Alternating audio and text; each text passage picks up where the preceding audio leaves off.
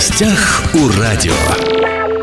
Здравствуйте, меня зовут Владимир Лозовой. Сегодня поговорим о здоровье. В середине ноября отмечался День борьбы с сахарным диабетом в России, а с 21 по 27 ноября, оказывается, проходит а, неделя популяризации подсчет калорий, уважаемые радиослушатели. Оказывается, есть вот такая неделя популяризации подсчет калорий. Давайте об этом сегодня поговорим, о здоровье, об ожирении, о том, как избежать этого недуга, Наталья Федоровна Нуждина, врач, детский эндокринолог больницы имени Истомина. Сегодня напротив меня у микрофона Наталья Федоровна, здравствуйте. Добрый день. Наталья Федоровна, вот готовясь к сегодняшнему разговору, я нашел еще вот какую информацию. Оказывается, в России готовится масштабная кампания поддержки здорового питания. Буквально сегодня вот а, в федеральных СМИ прошла эта информация. И что интересно, в программу включат бесплатные мастер-классы по традиционной национальной кухне, специальные кулинарные программы, я так понимаю, которые будут популяризировать, наверное, все-таки здоровый образ жизни. Возрождение молочных кухонь, э, консультации по грудному скармливанию при роддомах и вот подобные запланированные мероприятия. Вы, как детский эндокринолог, что думаете по поводу вот этой вот информации, насколько это актуально, необходимо? Ну, сейчас действительно эра здорового питания и правильного образа жизни. Наверное, после карантина у нас все это началось очень активно, да, и до этого не так сильно обращали внимание, но потому что мы сидели все на карантине, не двигались, кушали вкусную еду на диване, соответственно, вот за это время произошел резкий скачок. А, я буду освещать как детский, да, врач, детский угу. эндокринолог, соответственно, наша заболеваемость, да, у детей ожирением резко возросла. Соответственно, 99% а, всего лишнего веса, что приходят до врачей, это все-таки неправильный подход к питанию. И поэтому в первую очередь я только за, чтобы а, донесли до всех, в первую очередь до родителей, да, потому что все у нас из семьи идет, соответственно, все привычки в питании, которые мы формируем, а, это всегда семья. То есть изначально до 4 лет все привычки, что мы кушаем и любим, это семья. После четырех лет, когда да, ребенок уже осознанно идет там в детский сад, в школу, начинает дольше и один гулять. А во дворе это вот окружение. Но изначально вся закладка идет в семье. Соответственно, если семья привыкла питаться, да, так вкусненько, так сказать, жареное, да, что-нибудь картошечку, какие-нибудь бутербродики, все это так и пойдет у ребенка.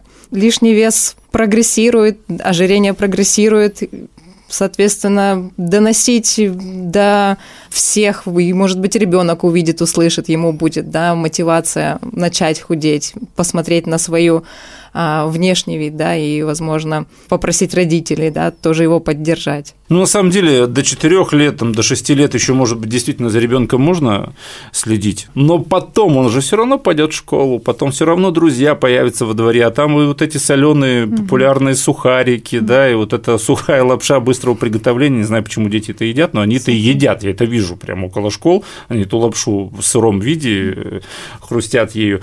Но, как мне сказал один специалист, специалист, я, наверное, с ним соглашусь.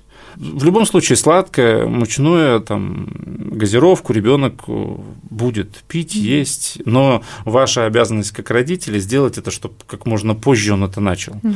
И то есть, если, я так понимаю, что вы имели в виду, что если родители дома ну, когда нет просто, допустим, там какой-то чашки, да, с конфетами постоянно, это уже хорошо, да. Когда сладости только по выходным, это тоже уже хорошо. Опять же, вы сказали, что вот бутерброды, там картошка, но неужели это вообще нельзя?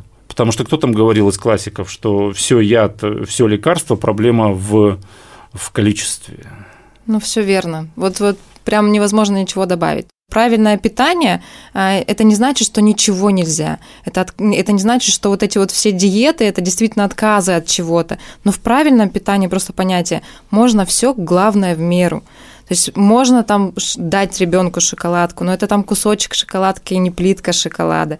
Это там а, одна конфетка, а не 10 конфет. Это там три печеньки, а не килограмм. И в основном, если вы хотите, да, все-таки ребенок требует и хочет что-то вкусненькое, то это должно быть а, как десерт, а не замена приема пищи. То есть мы не кушаем, не обедаем шоколадкой, да, мы вот после того, как мы хорошо покушали, пообедали, можно что-то съесть. То есть это такое определенное правило, домашнее правило. Сперва мы едим первое, второе да. компот, а потом десерт. Ну, то есть, возможно, потом он даже не захочет, потому что он уже покушал, да. Действительно, если подходить к здоровому образу жизни и правильному питанию, если будет полноценное соотношение белков, жиров и углеводов, не будет такого резкого желания кушать что-то там. Просто э, с ребенком нужно разговаривать, постоянно говорить. Э, есть метаболический голод, который необходим нам, да, который вот чтобы дышать, двигаться и функционировать, нам нужен определенный метаболический запас на день. Все, что мы переедаем сверху, организму этому не нужно, да, и все он отложит себе на потом, потому что вот а между тем, что нам нужно, и тем, что мы съели, если перебрали, работает а, закон ледникового периода. Вдруг когда-то организм начнет голодать, он а, тратит э, на создание жировой клетки намного меньше энергии, но получает потом, когда сжигает ее, намного больше. Соответственно, если в правильном питании все это вот с баланс иметь, никогда не будет вот этих вот срывов, да, как э, бывает при диетах, не будет тяги к сладкому, просто соотношение и понятие. Углубиться нужно один раз в это все, изучить. То есть диета это вообще как бы, ну, э, это уже когда рекомендация врача, это когда уже все запущено. То есть, когда человек э, здоровый, но у него есть лишний вес, тут не надо никакой диеты, тут надо просто поменьше есть в принципе, во-первых, да, наверное, а во-вторых, а, поменьше есть того, что при лишнем весе есть не надо. Я про углеводы, опять же, вы сейчас говорили, думаю, что эта информация все мы со школы знаем про эти углеводы, жиры и белки, но не все, наверное, понимают о том, чего должно быть больше, а чего из этого должно быть меньше. Когда человек решил вступить на этот популярный путь ЗОЖ, он сразу убирает все жиры, но вы, как эндокринолог, наверное, сразу скажете, что это абсолютно неправильно. Ну, все действительно, вот то, что я уже озвучила, да, обязательный баланс белков, жиров и углеводов. Углеводы нужны и необходимы, потому что это энергия, это глюкоза для наших всех клеток, для головного мозга, все это нужно нам. Да, необходимо. я понимаю, но если ты при этом сидишь на диване и постоянно в ноутбуке или в планшете работаешь, даже если ты не балуешься, а работаешь, но у тебя работа, сидя, э, сидя в кресле, сидя в автомобиле, сидя на диване, то энергия, конечно, нужна, да, но не в таком количестве, да, то есть рожек нужно съесть и там гречневой каши гораздо меньше, чем тому человеку, который, например, работает на улице, да, там лопатой копая землю. Ему, наверное, побольше макарон нужно съесть, да, сегодня? Мы энергию не только из углеводов получаем, опять же таки, и смотря какие углеводы. Опять же таки, есть простые углеводы, а есть сложные углеводы, которые дают нам долгое насыщение. И вот в этом плане желательно побольше сложных углеводов. Это фрукты, крупы, а, овощи, да, обязательно очень много овощей белков и жиров тоже, чтобы достаточно было. То есть у нас считается, что в среднем должно быть вот сложных углеводов, да, 50%, а жиров у нас должно быть 35-30, э, и белков 15-20, да, вот в таком соотношении. Сейчас э, еще раз, да, эра здорового питания, везде говорится и рассказывается про правила тарелки. Это самое оптимальное, что можно вот глазами визуально увидеть.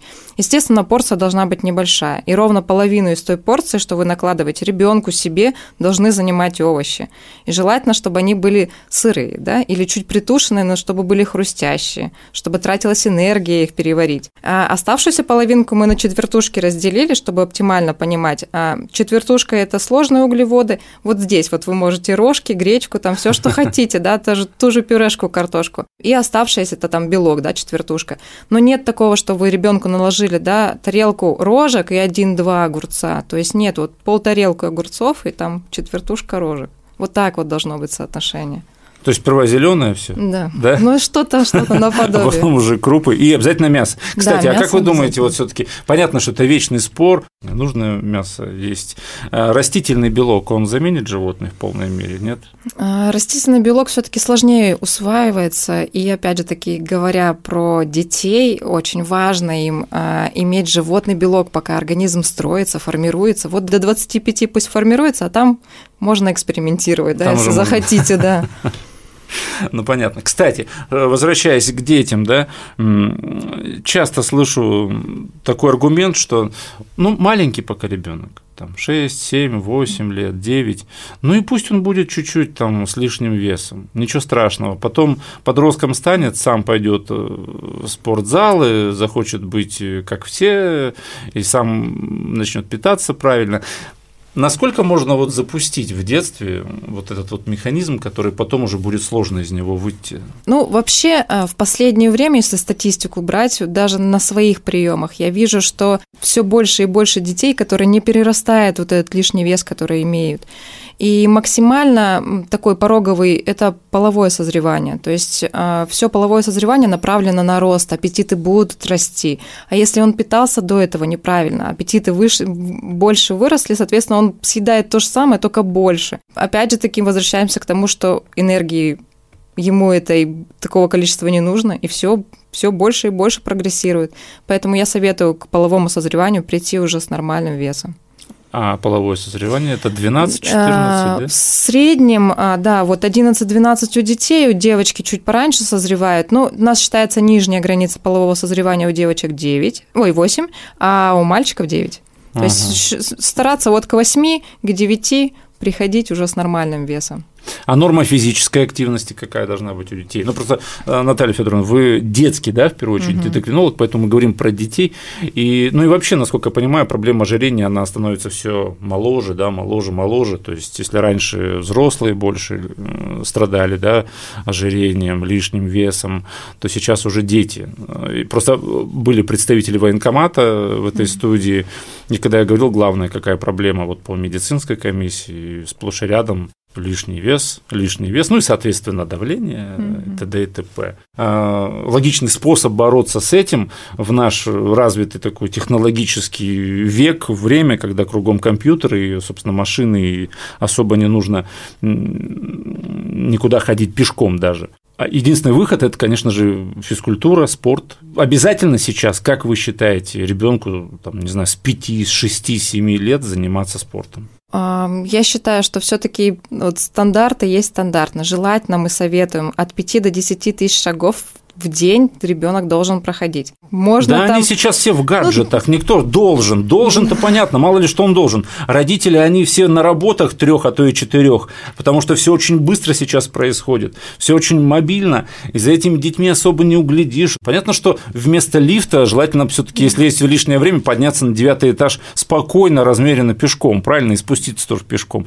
Но никто не, делать же этого не будет, если не заставить. Ну, тогда приучать вместе. Ну, конечно же, а, а, смотря ситуацию, мы говорим, если уже есть лишний вес, то, опять же таки, мотивация максимально от семьи должна быть. То есть это мама берет ребенка за руку, и они вместе идут в фитнес-зал хотя бы 2-3 раза в неделю, чтобы какая-то физическая нагрузка была. Чаще всего это плавание, да, какие-то, это легче заинтересовать ребенка.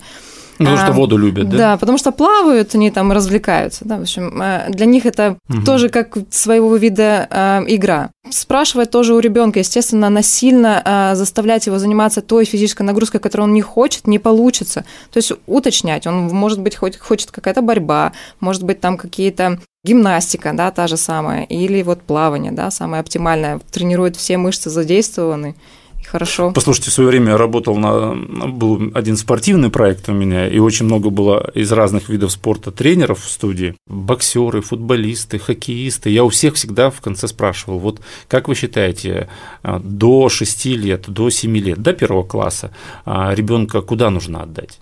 Вот ваш вид спорта. И все единоборства, футболисты, все, все говорили, я бы начал с плавания. Я бы начал, абсолютно все так говорят. А потом, потом мы бы уже решали. Я говорю, а почему с плаванием? Ну, потому что это, во-первых, жизнь спасет, когда надо, а во-вторых, потому что это очень э, полезно, интересно и развивает действительно все. Угу. Когда мы говорим про ожирение, мы же не только говорим про, ну, про то, что это не совсем всегда эстетично и все прочее. Это же как минимум фактор э, риска сердечно-сосудистых заболеваний, правильно? То есть расскажите, пожалуйста, вот ожирение, даже не ожирение, лишний вес, который потом приведет к ожирению, что вот за ним идет, что он за собой тянет?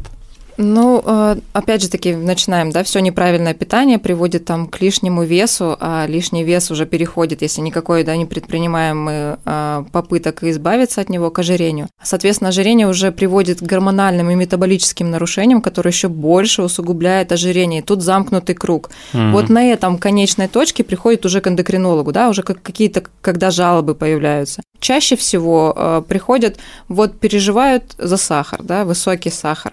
В крови измерили, э, нарушение углеводного обмена уже постепенно происходит. То есть, опять же таки, э, когда много углеводов кушаем, много инсулина выбрасывается.